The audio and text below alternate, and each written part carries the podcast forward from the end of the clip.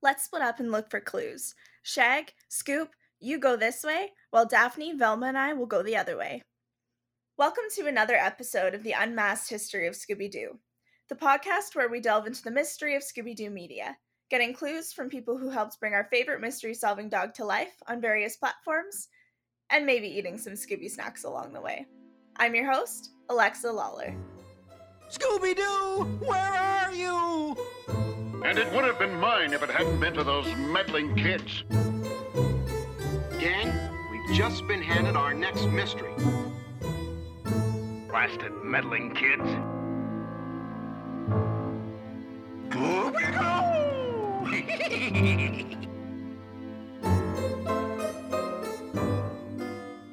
This week, I had the pleasure of chatting to Scooby Doo and Guess Who writer Mark Hoffmeier. Mark wrote two episodes for the show A Mystery Solving Gang Divided, which features the ghost of Abraham Lincoln and the Funky Phantom crew, and Attack of the Weird Allosaurus, which naturally features Weird Al Yankovic.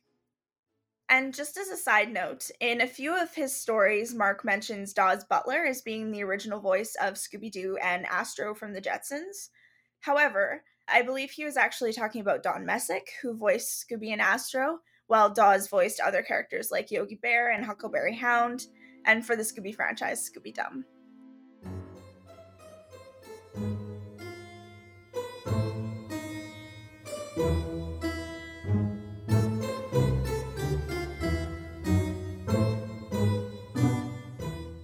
Hi, Mark. How are you? I'm good. How are you, Alexa? Good. Thank you so much for being on the show today. Oh, you're very welcome. It's fun to talk Scooby. Definitely. Um, so if you're up for it, I'd like to start off with a quick three question trivia game. Uh oh. Okay. um, so question one Who had the most appearances on the new Scooby Doo movies? A. The Three Stooges, B. Batman and Robin, or C. The Harlem Globetrotters? Uh, I'm going to say the Harlem Globetrotters. That is correct. I used to have to answer the trivia at Hanna Barbera when I worked there. So, Question two Can you name three villains from the original Scooby Doo Where Are You series? three villains. You know, I don't know if I specifically can. It all it all gets so mixed together too because my era there when I was at Hanna Barbera was a pup named Scooby, and also they had finished up just finished up the Thirteen Ghosts of Scooby Doo. So. Uh, I, uh, Vincent Price was was he wasn't a villain though I don't think he was like sort of their guide wasn't he? Yeah, in the 13 Ghosts, he was. Yeah, okay. So I actually can't do that. I can't name a specific villain. Yeah, no problem. Um, and question three True or false? The Funky Phantom has appeared twice in Scooby Doo TV episodes. I'm going to say yes. It is true, yes. Okay. Once in Guess Who and once in Mystery Incorporated. Yeah, I hey, I know he appeared in one uh since I wrote it. To start off the general questions, uh, what's your relationship to Scooby Doo? Did you grow up watching? well, yeah, I grew up watching Scooby Doo and then um the really cool part about it in in uh, the late 80s I joined Hanna-Barbera uh as uh, a I worked in the publicity department. I worked as an assistant and then I sort of moved up to arranging interviews for a lot of the voice cast and stuff. So I not only got to see a lot of the production stuff on Scooby Doo, and then my very, very first piece of animation writing was I did a, a, a short rewrite on a scene as sort of a test for one of the producers, and that was on a pup named Scooby, uh, which was really fun. Uh, but I used to get to take um, Daws Butler out to do interviews where he would talk about Scooby uh, and and so that was really fun because Daws was uh, the original voice of both Scooby and Astro, and so uh, he would he would talk quite extensively about that, and that was really really fun. That is awesome. Do you remember which Pup Named Scooby Doo episode that was? I have no idea. I know it involved. Was it Velma in a chair with curlers on or something, or a barber chair, and it was spinning around? So I don't remember the the specific episode uh, name, but I remember I you know what I remember was you know around that time they were doing a lot of shows that were like babyfied versions of classic shows like you know they were doing the flintstone kids and they were that was that was the big pitch that people would make us let's make it a babyfied version. And but i remember thinking that the pup named scooby designs were really I, I thought some of the cutest of that era of you know like you know muppet babies and all that kind of stuff. I, I thought the way they redid a pup named Scooby, it, it, it looked really cool. I thought it was uh, really well done. Definitely. Yeah. I love the designs on that one. Yeah. It, it just looks great. It's a really fun show. And did you ever watch the new Scooby Doo movies, which also featured celebrity guest stars? I think I've maybe seen one of them. A buddy of mine wrote the one uh, uh, with the with the wrestlers, one of the most recent wrestling ones that came out. Um, okay. Um, and now I'm trying to think, was it John Cena? Maybe I'm trying to remember what wrestler was in in the movie. Um, so I've seen parts of that one, and and I think they hold up. I think the fact that I think it's great that Scooby is one of these timeless characters that sort of everybody relates to, and and what's great is I remember the you know the early stories uh, about how the show was pitched by Joe Barbera was that he wanted to do a sort of a serious mystery show for kids, you know, and so he had the van and he had the kids, and that's why you know some of the original backgrounds are kind of scary. Um, and then one of the network execs he was pitching to said, you know, um, well, I think this might be too scary. And Josie said, well, what if we added a dog? What if we added a talking dog and his buddy? And that's sort of how how that idea was birthed. Was it came from not wanting to make it too scary, and I think he really had great instincts for for finding something that people and, and kids in particular can relate to. And why do you think that adding the formula of having celebrities on the show works? I think it gives it a really sort of terrifically fun almost like a movie of the week for kids, you know, because around that time there were a lot of like movie stars would guest on, you know, movies of the week. That was a big thing and uh I think I think uh you know, when I was a kid in the 70s, they had, I think, was it the Sunday night mystery theaters on, I want to say NBC, and they had like McMillan and Wife and all, uh, all these, uh, uh, they had uh, McCloud, and, and they were all these movies where people solve mysteries. So I think it was sort of a thing at the time to do. And I think it just, you know, throwing in guys like Don Knotts and, uh, you know, Jonathan Winters, and of course the Harlem Globetrotters, who were just great at that time. I, I remember going and seeing the Harlem Globetrotters live with with Curly Neal and Meadowlark Lemon, and they were they were not only amazing athletes, but they were such great showmen that it added this great component to see them in animated form, you, you know, doing their stuff with Scooby.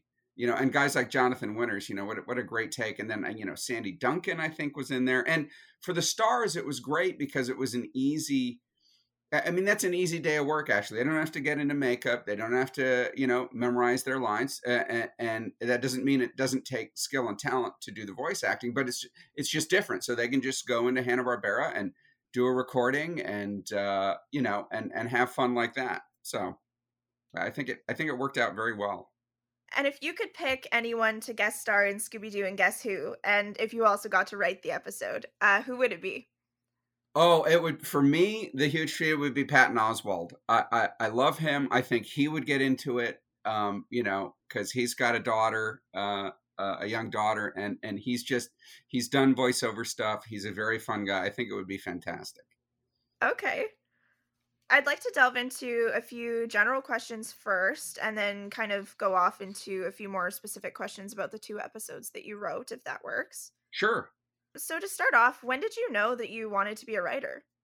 Uh, I knew uh, in high school, actually. I, I, did a lot of writing for the high school newspaper and I, I, I, wrote some poetry. And so I sort of knew by high school that I wanted to write. Uh, and I didn't know exactly how or where or what that would mean. So I, I've sort of since then, I've always, I've always been writing. And so then when I got into college uh, out here in California, I, I was also writing and like my roommate and I in college did our own um, sketch comedy show. We wrote and produced a sketch comedy show in college. I wrote a bunch of short stories in college. So, uh, and I wrote for the newspaper extensively. So, I sort of always knew that's that's what I wanted to do. And but I also liked performing. So, uh, it just sort of came down to, in my case, that I, I was making more money writing than I was performing. So. And how did you get into that publicity job for Hanna Barbera? I had a friend of a friend. Hanna Barbera at the time was owned by a company called Taft Entertainment, and they were based in Cincinnati. And Bill and Joe had sold Hanna Barbera to Taft Entertainment. I want to say in the early '80s, late '70s, and they were retained as you know co-presidents of the company, but it was owned by Taft Entertainment. And Taft not only uh, had uh, you know, it was before the huge broadcasting conglomerates that we have today. So they owned numerous television stations in the Midwest. They uh, needed, you know, syndication product for syndication deals. Hanna Barbera could do that, and I believe Taft also owned certain uh, theme parks, and so that's how they also got the characters put out into theme parks and stuff. And they also had the heft then to be able to go make licensing deals for things. Although interestingly, the deal for Flintstone vitamins and I believe Flintstone cereals was made prior to the Taft deal and was made, as they say, in perpetuity. So in other words, those deals are going to go on forever. They can keep making Flintstone vitamins and Flintstone cereals as long as they want. So that was before deals got renegotiated every few years. That was just done like, here, you want it, you got it. So, um, so he called me up and there was actually a job in the mailroom. So I started in the mailroom and, and about five weeks in, I was a, I was a messenger. I used to have to, to do running around delivering stuff. And about five weeks in, a job came up in publicity, and most of the guys that worked in the mailroom wanted to go into production. So they were waiting for like a production job to come up. And I was like, well, this has to be better than driving around in my car in in, LA uh, when it's hot out and I talked to the head of publicity, uh, my boss Sarah Baisley, and she was like, "Well, there'd be a lot of like writing of bios and and talking to like directors and, and writing up press kits. And are you comfortable writing stuff?" I was like, "Yeah." So I got to do that, and that was really fun because I got to do things like um, I remember there was a, they needed an article written for TV Guide uh, that um, I got to co-write with Mr. Hanna, and it was all about the Flintstones and it was sort of updated versions of the Flintstones, like who would come visit, who would come visit Bedrock now, and and so I got to do stuff like, well, it would be Arnold Schwarzenegger, right? You know, it'd be all that kind of fun, you know, Flintstoneizing the modern stars, and that was that was really really fun that I got to do stuff like that. That sounds like so much fun. What was your favorite part of doing that?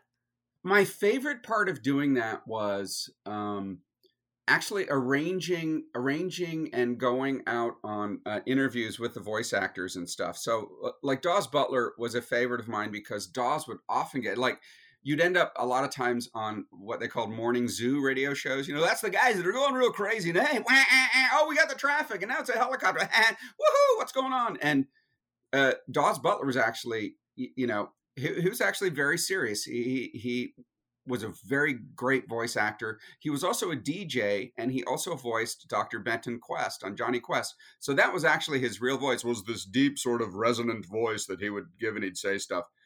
And so it was sort of weird that he also did all these talking dogs.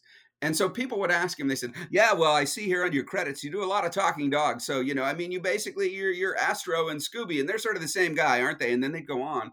And Daws would stop and say, No, no, no, let, let me correct you there. You know, Astro and Scooby are actually two different voices. You know, you see, Scooby is actually a very deep chest voice like this. Ah, I want a pizza.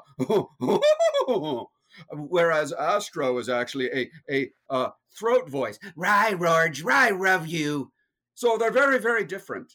And I would just sit back in awe of like the fact that he's sort of scientifically breaking down the, the vocal differences between Astro and Scooby, and it was it was great. And you know, Frank Welker, who was Fred, would come along on those interviews, and and and of course he's now Scooby, and he would come along and he would do voices, and it was just great to be in the room with them. Uh, and I got to meet a lot of people setting up interviews for them. I got to meet like Little Richard, and I got to meet uh, Tim Tim Curry did some stuff for us. I got to meet. Uh, oh, I can't think of his name. Uh, the the guy who was um, Tim Matheson, who was the original voice of uh, Jonny Quest. Uh, a lot of people don't know that, but when they did the new Jonny Quest, I set up a photo shoot between the voice of the new Jonny Quest and Tim Matheson came in, just just posed with a Jonny Quest photo, and and Tim Matheson was so nice about it and so professional, and I realized, well, yeah, this guy's been in the industry since he was a kid, so he he knows how all of this works. Um, so it was just it was a really fun time, and it was really great setting up all those interviews and stuff. How did you transition into writing episodes for various different series? Well, when I was in Hanna Barbera, I sort of got I sort of got a reputation as a jokester. I did a lot of jokes around the studio.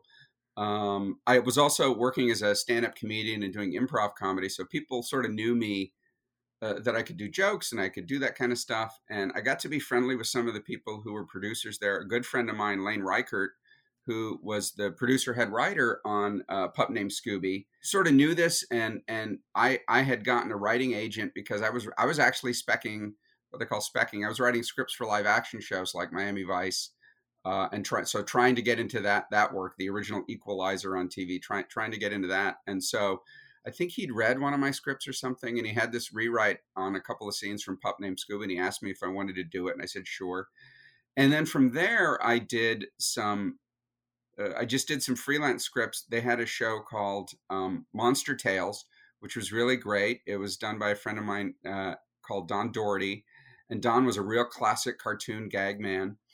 And he um, he'd been trained by uh, Tex Avery, one of the guys that helped train him, and um, it, it was a it was a show where it was the pets of famous monsters. So it was like Frankenstein as a dog and all this kind of stuff. So the very first script I wrote was for Monster Tails, and one of the voice actors on that show was Jonathan Winters. So I got to go to the record and see Jonathan Winters reading my words and then riffing and being funny and it was it was fantastic. It was really great. Awesome. Do you have any influences uh, on your writing?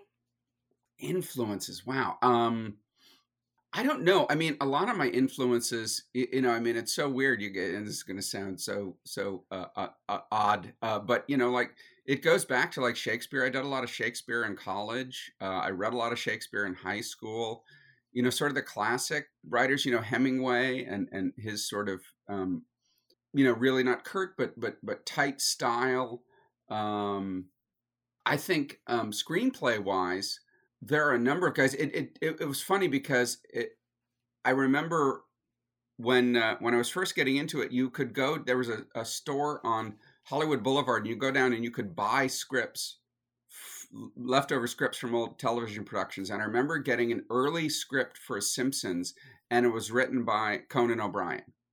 Uh, it was the classic. It was the monorail episode, and so like reading through that and seeing how do they play out their jokes, how do they how do they do this kind of stuff? I remember reading some early Miami Vices that were really I don't remember who wrote them, but that kind of stuff. So it you know it was really a combination of sources, but a lot of it with you know writing for Hollywood for screenwriting and television. A lot of that is just the formatting. So you have to really just sort of sit down and understand what the formatting of the scripts are.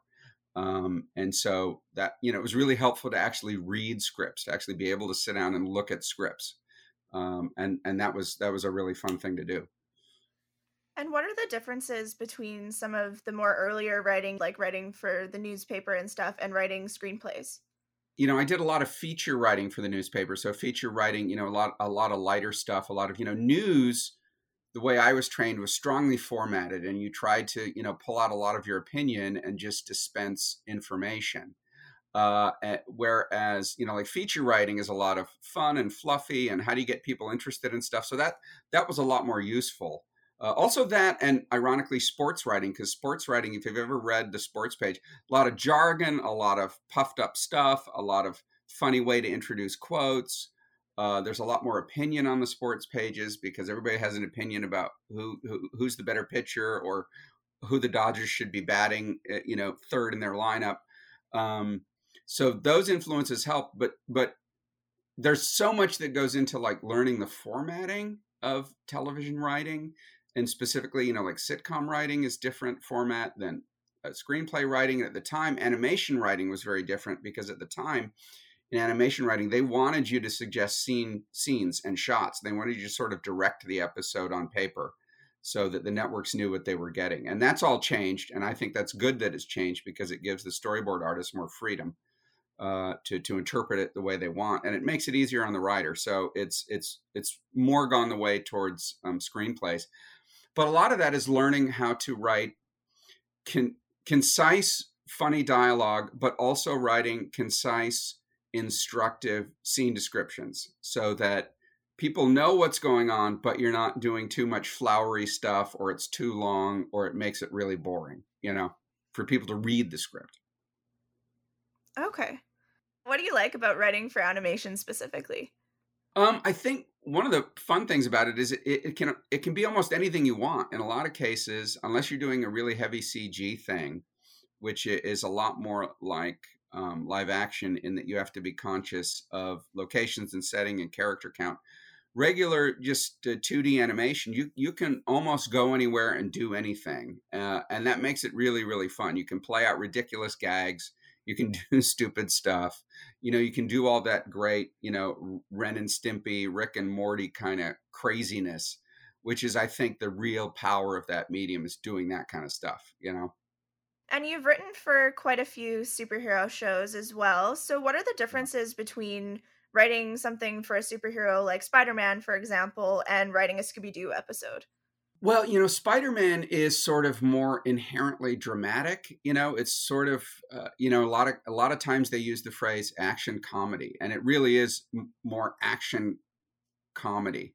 Whereas I would say Scooby Doo is comedy action, if that makes sense. Um, Scooby Doo starts more from a comedy perspective because that's just who he is, right? But Spider Man starts more from an action perspective. And they're both in their own unique ways about empowerment, which I like. You know, that's where their similarities are. You know, Spider Man is a teenager trying to figure it out and how do I defeat this guy in the rhino suit while I have a math assignment due tomorrow? And Scooby Doo is about, you know, overcoming your fears. You know, he he and Shaggy are the Frady cats and you know, are obsessed with food. And it's like, how do they, how do we get to see them overcome their fears and, and how do they do it so that it's, it's also funny too? Whereas Spider-Man, that twist would be uh, in, in a more dramatic uh, fashion, a more dramatic way. And, and his problem solving is, you know, he has to protect people. He has to actually save people from real threats. Whereas in Scooby Doo, in the end, right, they pull the hood off the guy. It's Mr. Carstairs, right? You know, I would have done it if it weren't for you meddling kids, right? It's it's we see it's all uh, you know hokum. It's all it's somebody trying to to put one over on us. So I think that's the ma- those are the main differences. And how did you come to work on Scooby Doo and Guess Who? a good friend of mine, uh, Mike Ryan, was the producer on the show. So I uh, he called me up and said, "Do you want to want to do some?" I said, "Sure." And I'd worked with Mike uh, on on several shows, and so that was that was really really fun to have a chance to do that. And how is it decided as to who might be writing what episode? Um, that's totally usually up to the production staff. Um, what's going to happen? I know on that particular show, you know, in a lot of cases, it was you know, you have to go out and see, okay, here's a list of people we'd love to have on the show as guest stars. Let's go out and see if they could possibly do it. Um, and then in some cases you get back they can't do it or they'd like to do it. Will will it fit in their schedule?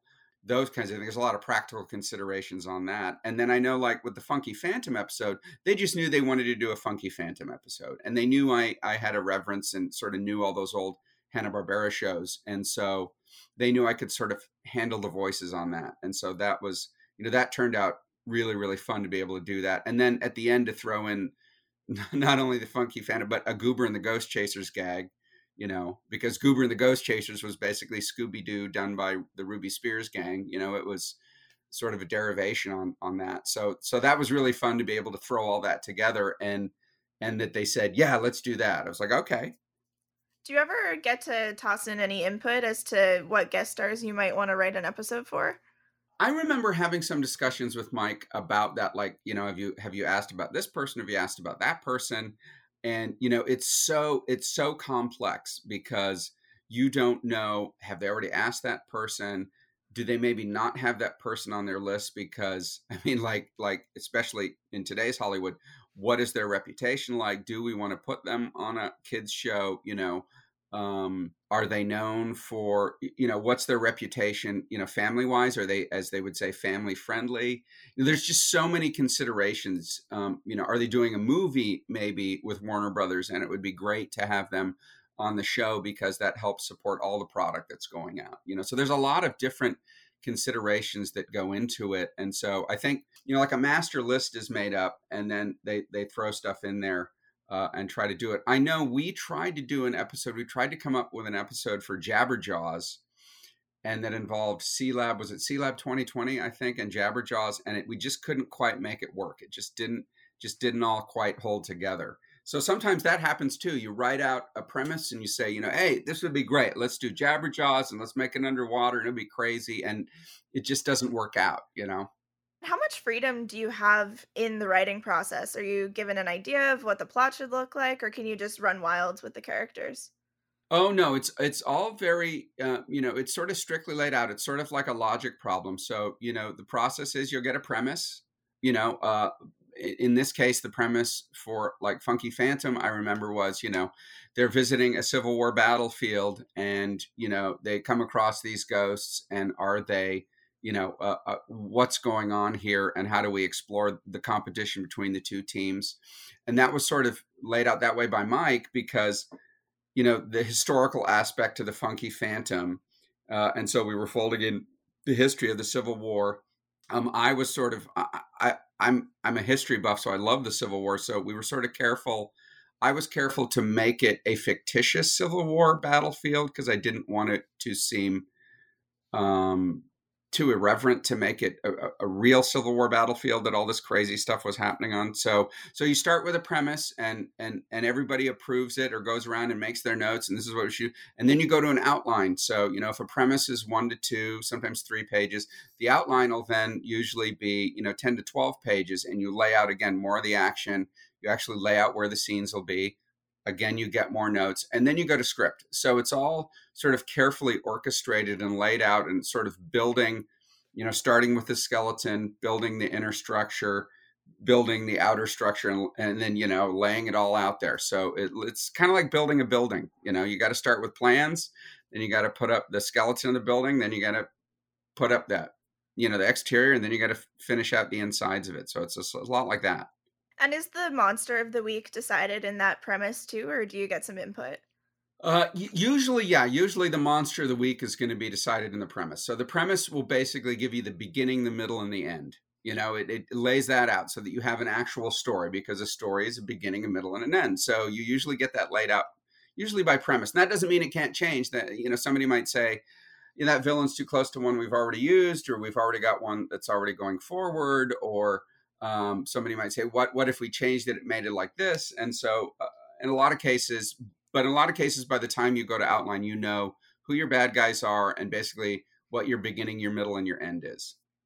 And what's your specific writing process?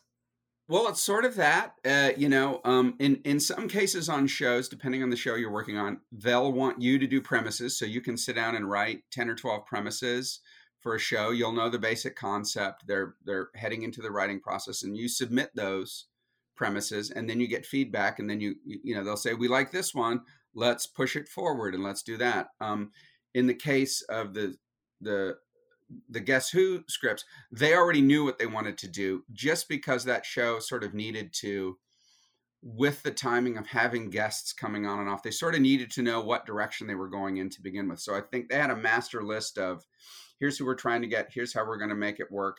And so they came to me already had a premise, sort of, you know, Funky Phantom set on a Civil War battlefield. It's a competition between the Funky Phantom crew and the Scooby crew. And it's like, okay. And then it's building the story out from there. Um, for me, you know, it's about, um, you know, sitting down every day and having to write. You got to sit down every day and you got to write and you, you got to hit those sort of your target deadlines of, you know, I do a lot of stuff where let's say I've been given the go to script, and I know a script is going to be usually between 28 35 pages. I'll actually break down and say, okay, I, I in order to hit the deadline, I got to write five or six pages a day. And you sit down and you try to do that. And some days maybe you'll write eight, and some days you'll write, eh, eh, you know, fewer uh, because you're being lazy or you're just stuck with a certain problem. Um, and sort of that, so that's sort of the that's sort of the basics of it. What is it like to be able to write for these iconic characters? Well, like I said, for me, it's pretty cool because having worked at Hanna Barbera, you know, working on Scooby and having, you know, gotten to do, you know, I remember I, I got to revise one of the bios on Daws Butler, so I got to take him to lunch and talk to him about his career and all the stuff he'd done, you know, from Boo Boo Bear to, you know, uh, Scooby to Astro to all these, you, you know, uh, to Jonny Quest, and so to me it's great to be able to sort of i sort of hear those voices in my head when i'm doing it you know and then to be able to you know voice the funky phantom done by another great voice actor, Daws Butler, who I got to meet and interview and sit down in his home studio with. And he was, you know, he was fantastic. And so it was it was great to hear these guys. And they'd been old radio guys, so they they got used to performing. I think both of them did radio content during World War II, where in a lot of cases they played all the characters. And so frequently in the studio, when both Daws and uh, Don were performing, the audio engineers would have to tell them, Can you redo that sequence because you didn't leave enough spaces between the characters? Because they were able to switch from one character to another so quickly because they were used to doing it on radio that the editors didn't have enough space in there if they needed to put a cut between the characters. So they'd have to tell them, tell them to spread it out a little bit as they switched. And so, you know, to be able to write for the voices that I, that I, you know, talk to them about and, and can hear in my head, it was really fun. Who's your favorite character of the gang to write for? Uh, oh, it's got to be Shaggy and Scooby. Although Velma, I like writing for Velma too because you can, you know, Velma in a lot of cases there's a lot of exposition going on there, but she's also smart, so it's great. You can drop all kinds. You can drop the knowledge in there and the crazy science stuff. Uh, and it's always fun to have a character like that. You know, like I, I wrote on the Back to the Future animated series too, and Doc Brown, right? You can drop in, let's drop in all kinds of crazy I did a baseball episode, so he's dropping in all kinds of crazy statistics about baseball because that's who he is. So it's it's always really fun to have s- smart characters too, you know. Definitely. And were you able to be present for the record for both of those episodes that you wrote? Those uh, I was not. Um, in many cases, you can be, but I know in in that case, the schedules were just so crazy and demanding and getting like guests together with all that um, you know uh, it didn't work out um, i was kind of bummed because i love weird al and i'd actually met weird al before and he's very personable and very charming and and very sort of self-effacing he's just a great guy and he's sort of you know he he has a great outlook on the fact that he's become this sort of famous song parodier and um, so I, I was bummed that i couldn't get get to go see the records. But I I understand too in the in the you know when you're doing a production schedule, sometimes it just doesn't work out. You just can't invite everybody who you know who'd like to be there. Of the two episodes you wrote, do you have a favorite? I am sort of partial to the Funky Phantom episode only because it's such classic Hanna-Barbera and it's one of those things that back in the early days in Hanna-Barbera when I started, they probably wouldn't have done a crossover like that because sort of the eras didn't match and it was like by the time I was there when Pup Named Scooby-Doo was going on, they probably wouldn't have dropped Funky Phantom into a Pup Named Scooby-Doo because they would have just said, "Well, well, you know, who cares?" But it's such a great mashup now of class you know some of the classic hanna-barbera stuff that i love being able i love being able to do that. I you know i i think being able to do uh, uh weird al stuff was really fun but having classic hanna-barbera stuff thrown in there t- to me was the real treat. More generally what's your favorite show that you've written for or do you have a favorite episode that you've written over everything that you've done Oh wow, there's so so there was a show done years ago that I loved uh, called Bruno the Kid, and it was uh, Bruce Willis's Bruno character, the, his his band, his harmonica playing band character, but he was a kid spy called Bruno the Kid. And what was great about those shows was they were incredibly silly spy things. They were written by guys who had done um, uh, sitcoms, and so they had a very sitcom sensibility. And we got to, I got to throw in jokes I never thought would get into an animated show, and those turned out really great. Those were some of the most fun I've had. I, I think, other than that, you know, my run on Spider Man, being being on staff on Spider Man for all those years, you know, it took us like four or five years to get all that done. Was really great. You know, it, it, it still, I think that show still holds up. Um, it, it was really great to to work on some of those classic episodes and classic villains. That first season, there were a lot of meetings, and in those meetings, Stan Lee would be in the meetings, and so you'd get to hear Stan's input and talk to Stan about stuff, and that was that was really really fun and important. And then you know a lot of the stuff I did with Lego was really fun too because Lego has this great sense of like family friendly snark. So I got to you know like doing a Lego version of the Avengers is really fun because you get to poke fun at like Thor you know, in, in this Lego-y fun way. And I was, uh, in particular, Thor. I was always told I was going too far with Thor because he has that weird, theatricality right there. It was like, yeah, you've gone too far with Thor. You need to pull Thor. Okay, okay, you know, but you know, it was like, you know, doing jokes like, you know, they're having a party and there's a bowl of mini meatballs. The mini meatballs are cold. This is a job for Mjolnir. And he'd strike him with lightning. And it's such a stupid joke and such a stupid thing to use with his magic hammer, you know, reheating meatballs. But it was really, really fun to do stuff like that, you know, and, and people really sort of saw the fun of being able to do a Legoized version of something like I did Lego Frozen.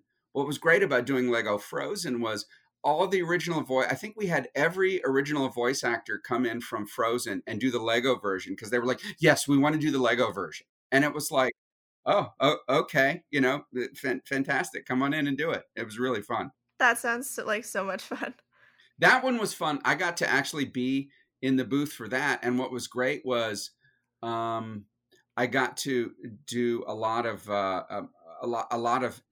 They wanted extra lines and improv lines and so we got to do a lot of that that, that was really fun uh, being able to throw in lines you know from listening and, and, and hearing them do a line and go oh why don't you try it like this or oh how about this one and i'd write one real quick and they'd, they'd put it in the booth and and that that was really really fun to do that and moving more specifically to a mystery solving gang divided the Funky Phantom episode what was it like to write a rivalry between the two groups that was really fun. I mean, it was really fun because you got to sort of play with all those tropes of the mystery hunting gangs and all that kind of stuff and like how they were going to investigate it and how they, you know, because they sort of all match up one on one, you know, with with with each other in the gang and so you could have these these just funny crazy rivalries and um and of course then the whole idea that, you know, one group has a ghost with them and one group has a talking dog and the fact that Scooby's afraid of ghosts and the ghost is afraid of ghosts. I mean, it was like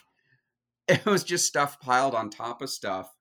And then of course they're actually solving a mystery too together. So that was that was really really that was really really fun. And of course the fact that they have like, you know, competing vehicles and you know, it was just it was really really cool because I think that's that's always a fun way to do it when you have a rivalry like that. And so being able to write to that rivalry, it sets up all, it just naturally sets up all kinds of gags, you know?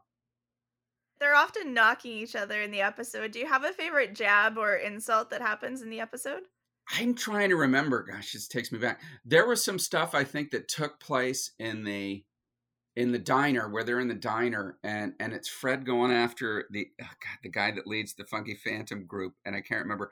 That that I remember that exchange specifically in the diner and there's some pancake gags I think with Scooby and so that to me was a really fun scene to write because that sort of really sets up their rivalry and it's really it's it's it's just sort of really you know we see sort of Fred taken out of his cool exterior because he's feeling so like I got to defend my turf you know and what was it like to bring back those older Hanna Barbera characters and kind of reinvent them to uh, the year that it is now? Well, it's really fun. Uh, you know, the other fun part about that is uh, what I love now is when you need to do research on that stuff, right? If you just Google it, you're going to find it out there somewhere on YouTube, right? And so you get to see how those gags were played out, and like that's why, like, on, especially on Funky Phantom, he had this classic gag he did when he was afraid, where he would become like a window shade which is kind of old because I don't know if that many people have window shades anymore, right? We, we, we mainly have, have the blinds and, and those kinds of things, right? And he would like pull on the bottom, the shade would roll up, and that you know that's kind of a classic gag that you pull on it and zip it zips up, and he would do that to get out of a scene. You know, he'd be afraid and he wanted to get out, right? And he'd do zip and or or like turn into like uh, you know suddenly he has a ghostly canoe and he paddles his way out of the scene, you know, and it was like it was so bizarre that I, I loved being able to play with that stuff, you know, because that is very cartoony, you know. And you mentioned that uh, you're a bit of a Civil War buff. Uh, what was it like to be able to kind of bring that aspect into it as well?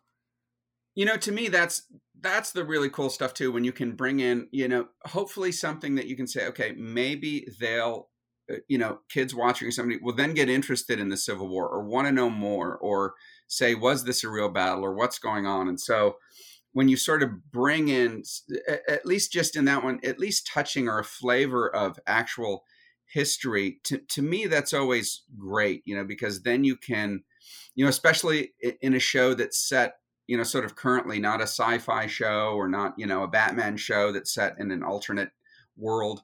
You, you can bring in real world stuff and hopefully you're getting people interested in stuff that, you know, really they should be interested in it. They should be interested in that history. Do you know what the thought process was to make the guest star Abraham Lincoln?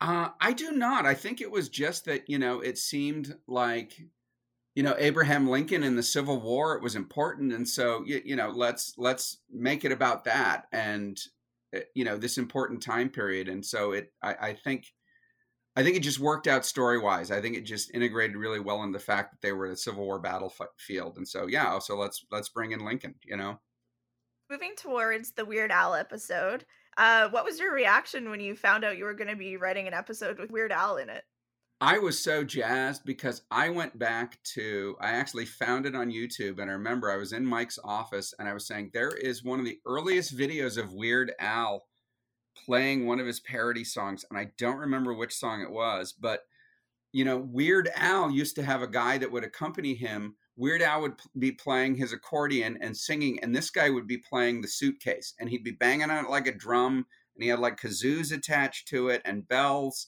and it was the craziest weirdest thing and i just wanted to be able to push it in all directions and i remember in early meetings we're like, i was like can i have a kid who wants to play the suitcase or the kazoo or whatever? You know and we tried to figure out can we do that? Can we make it work? And then we specifically focused on you know the accordion that it was because the accordion is a ridiculous instrument too you know? And how difficult is it to write someone like that into an animated show? Well Weird Al, I mean, fortunately, Weird Al sort of has this big personality already, right? You know, the the aloha shirts and the wild hair and the glasses, and he plays an accordion. You know, I mean, other than playing the bagpipe, I can't think of it, or a banjo, I can't think of a sort of a wilder, more comedic instrument. You know, I mean, the accordion is great, you know, because he can do stings. You know, he can he can play a crazy song all of a sudden, and he sort of lends himself to animation better than most because just because of who his persona is and and actually some of that isn't persona that's just him right? That's just sort of who he is and how he's established himself and so it just it lends itself almost perfectly to being able to do that kind of crazy wild stuff that you can do in animation. And what do you have to do to stay true to his personality to get him in an animated episode um, well, I think a lot of it is just knowing, you know, do you sort of know his songography? You know, you know, yeah. I remember watching uh, more YouTube. You, you, know, like I watched a lot of his his videos again. You know, I'd seen him before, but I I think I watched like a surgeon again and uh, Eat It. I think I watched Eat It because he has this very again like the Lego stuff. Weird Al has a very sort of family friendly snarkiness, right? It's not it's not necessary. It's not mean spirited it's he's skewering people by doing the songs he does, but it's it's it's very fun, and so it's from that fun point of view. And so same thing in in the way that like Scooby Doo has this sort of fun take on ghosts and what's going on and and monsters and stuff like that. Weird Al lends to that because you can immediately break the tension if they're say sneaking through a cave and it's dangerous and he's playing musical stings on his accordion, right? It's just great. And talking about those musical stings, did you write the words for those? I wrote some words. I don't know how much of my original stuff got in because I know, you know, he's such a creative guy that I know they allowed him the freedom to like, if you want to do something, you can do something. If you want to follow what's down there, what's down there. In a lot of cases with voice actors, especially really talented voice actors, you know, like Frank Welker, um, and I know with Daws Butler, and a lot of the other voice actors I've worked with, uh, throughout the years. Um, you, you can say to them, you know, just give me a couple of takes as written, and then they they'll, they'll, a lot of times they'll say, "Can I try something?" Sure, please try something. Or they'll say, "I I have something I think would be fun," and they'll do their own take on stuff. And especially when you got a guy like Weird Al, you actually want that because it it shows that they're sort of invested in the story and they're sort of invested in bringing their own voice to that story and and how, how it can work um, and that kind of stuff is really fun too. And do you have a favorite part within that episode? I would say I think one of my well, I think there's there's a great part in there where he's um all, all the kids are leaving or their parents are coming to pick them up and he's you know he's talking to the kids and we're first introduced to the camp kids and the and the whole accordion idea and there's some great stuff there with just weird al and the fact that he's wearing an accordion the whole time and then i think that the scooby stuff where they're sneaking around and he's playing stings on the accordion to me that's that's the kind of stuff that's like it's so unique to his character that really no other character can do that right there's there's no other you know character that can have an accordion strapped on and be doing stuff like that, you know? Moving back a little bit more generally, uh, why do you think that a cartoon dog solving mysteries has had so much staying power over, you know, the last 50 years? Well, I think it's the, you know, that it's the relationship between all of them, you, you know, it, it, the gang and Scooby and Shaggy. It's really a family, you know, it's sort of a crazy family and they all have their roles and they all, they all do you know certain things that are important to the group and so it it makes it this level of of it's recognizable it's sort of family friendly you you could sit down as a family and watch these shows and everybody's going to get a little bit of something fun out of it.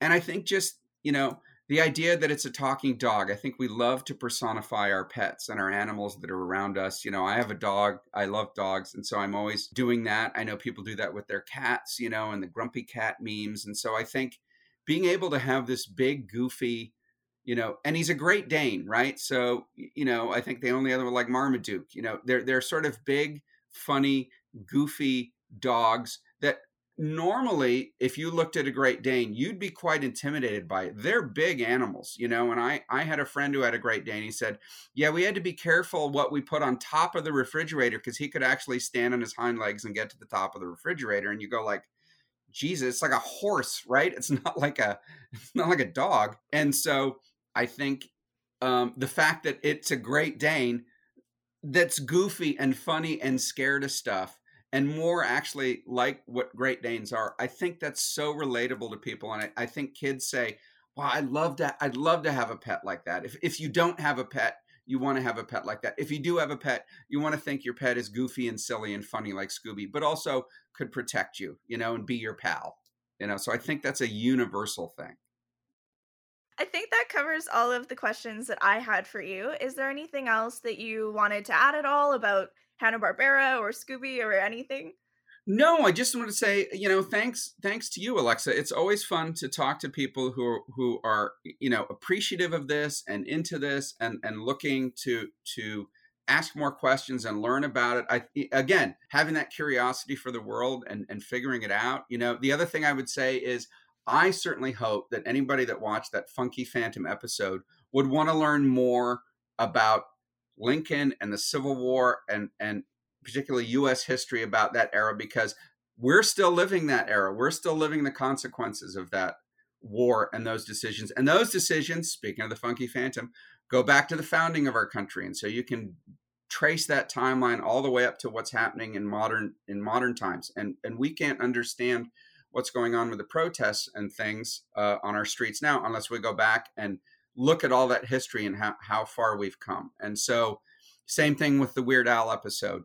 I would hope that kids would want to learn more about dinosaurs, right? You know, um, because th- that's that's sort of a fun thing there. You know, the fact that we put a paleontologist in there and and actually uh, had some stuff about dinosaurs in there. To me, um, you know, let let's let's let your inquiring mind go and really sort of look at that stuff and and, and have fun and understand it definitely. And just before we end here, do you have any recent projects that you'd like to promote? Uh, I just did a series that was released last year on Netflix called Legend Quest, and it is like a Mexican version of Scooby Doo. So it's produced by a Mexican animation company called Anima. And the difference is it's a gang of kids solving mysteries, but the monsters are real, and the monsters are from world myth, world myth and legend. So they go around the world trying to see what's going on with these world myths and legends, and there's a larger plot going on. So it is very serialized. It's really fun. Had a great time doing it. There's a lot of great monsters uh, uh, from the world in in in that series that you can look at and go like, oh, okay, well here's you know here's some really great monsters we can look at and figure out who, who they are and how do they how do they fit in the world and you know like a Japanese tsukigama doll, you know, that that that can turn people into dolls, and there's just creepy, fun stuff in that. So uh, if you if you get a chance, watch it. It's Legend Quest on uh, Netflix. Awesome. And uh, do you have any social media channels where people can follow what you're up to? I am. I am uh, on Twitter. I'm at Hoff Writes, H O F F Writes. I'm on uh, Instagram at the same address. Uh, yeah, at Hoff Writes. I'm also at Hoff Comedy because I'm I've gone back to doing stand up and improv. So you can catch some of my comedy shows online and my silly things. I have a YouTube channel. If you go to Mark Hoffmeier YouTube, you can see some of my crazy comedy stuff on there as well. And uh, I talk about I talk about I, I have a comedy bit I do about my time on Power Rangers. So that was fun too. Awesome. Uh, well, perfect. Thanks so much for coming on the show today, Mark. Oh, thank you, Alexa. Thank you for having me. And uh, uh, I enjoyed it. So thank you.